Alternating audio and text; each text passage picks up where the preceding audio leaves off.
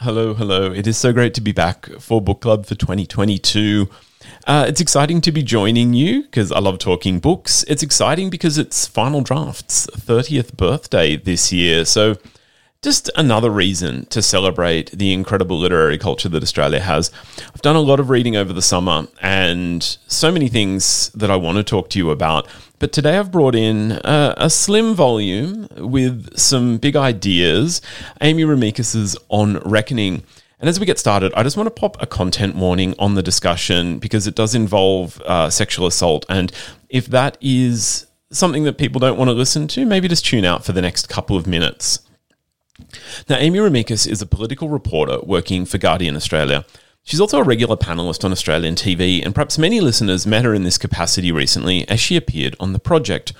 Remeikis was appearing to promote her new book, On Reckoning, and the segment quickly became a prime example of the concept of reckoning that Remeikis explores in her writing. Uh, if you've seen the segment, I think this will quickly become clear. On Reckoning is a part of Hachette's On series, a collection of bite-sized books exploring ideas driving our society. In On Reckoning, Amy Remeikis explores the evolving public narrative around sexual assault and how survivors of sexual assault are treated. And in doing so, Remeikis looks at how inadequate our current ways of engaging with sexual assault survivors are, and how this inadequacy is leading to a groundswell of anger that is changing the story. Remeikis begins with the moment the Prime Minister responded to allegations that Brittany Higgins had been raped in Parliament House.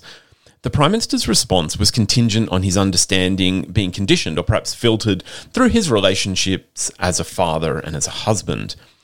Remeikis points out that it is simply wrong that women and their safety should be conditional on men having a significant other in their life who can act as the lens through which violence is first understood and then condemned. On Reckoning goes on to explore the inadequacy of a public narrative that cites bad men as perpetrators of sexual assault in a world where we only seem to ever know good blokes. Remeikis points to the statistics of sexual violence and identifies the likelihood that not only do we all know a woman who has been a victim, we also statistically would know a man who has been a perpetrator. Just think about, like, sorry, as I say that, I'm like, think about that for a second. That that's horrifying and not something that we acknowledge. The public narrative would have us believe that bad people commit crimes and are caught and are punished. But in On Reckoning, Remeikis is telling us that this is a story that hasn't had its third act. The anger and pain of women who have been made victims has continued to rage, and a new story was needed, one that dealt with the very real and ongoing threats that women dealt with every day. On Reckoning is a combination of reporting, commentary, social philosophy, and it arrives at a moment that is both immediate and long-developing. It succinctly describes the evolving discussion of how we deal with sexually violent men and the world that has allowed them to escape so often unscathed by their crimes, unpunished. On Reckoning also highlights for us the failure of our stories, prevailing narratives of the good bloke or the woman who is asking for it, the misunderstanding or the private matter that's just none of our business. It shows us that these stories have allowed crimes to be committed as a matter of course and that we can no longer hide behind ignorance and apathy. Um, so that is Amy Remeikis' On Reckoning. On Reckoning is out now through Hachette. Um, I would note that this, I chose this because, again, as I said, it's immediate to now, but just has been coming up. The entire history of the world has led to this reckoning.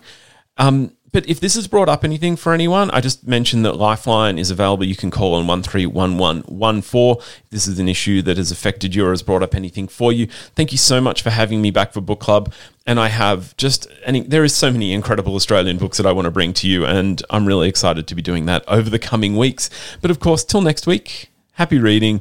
Bye for now, and uh, see you on Saturday morning, ten a.m. for Final Draft.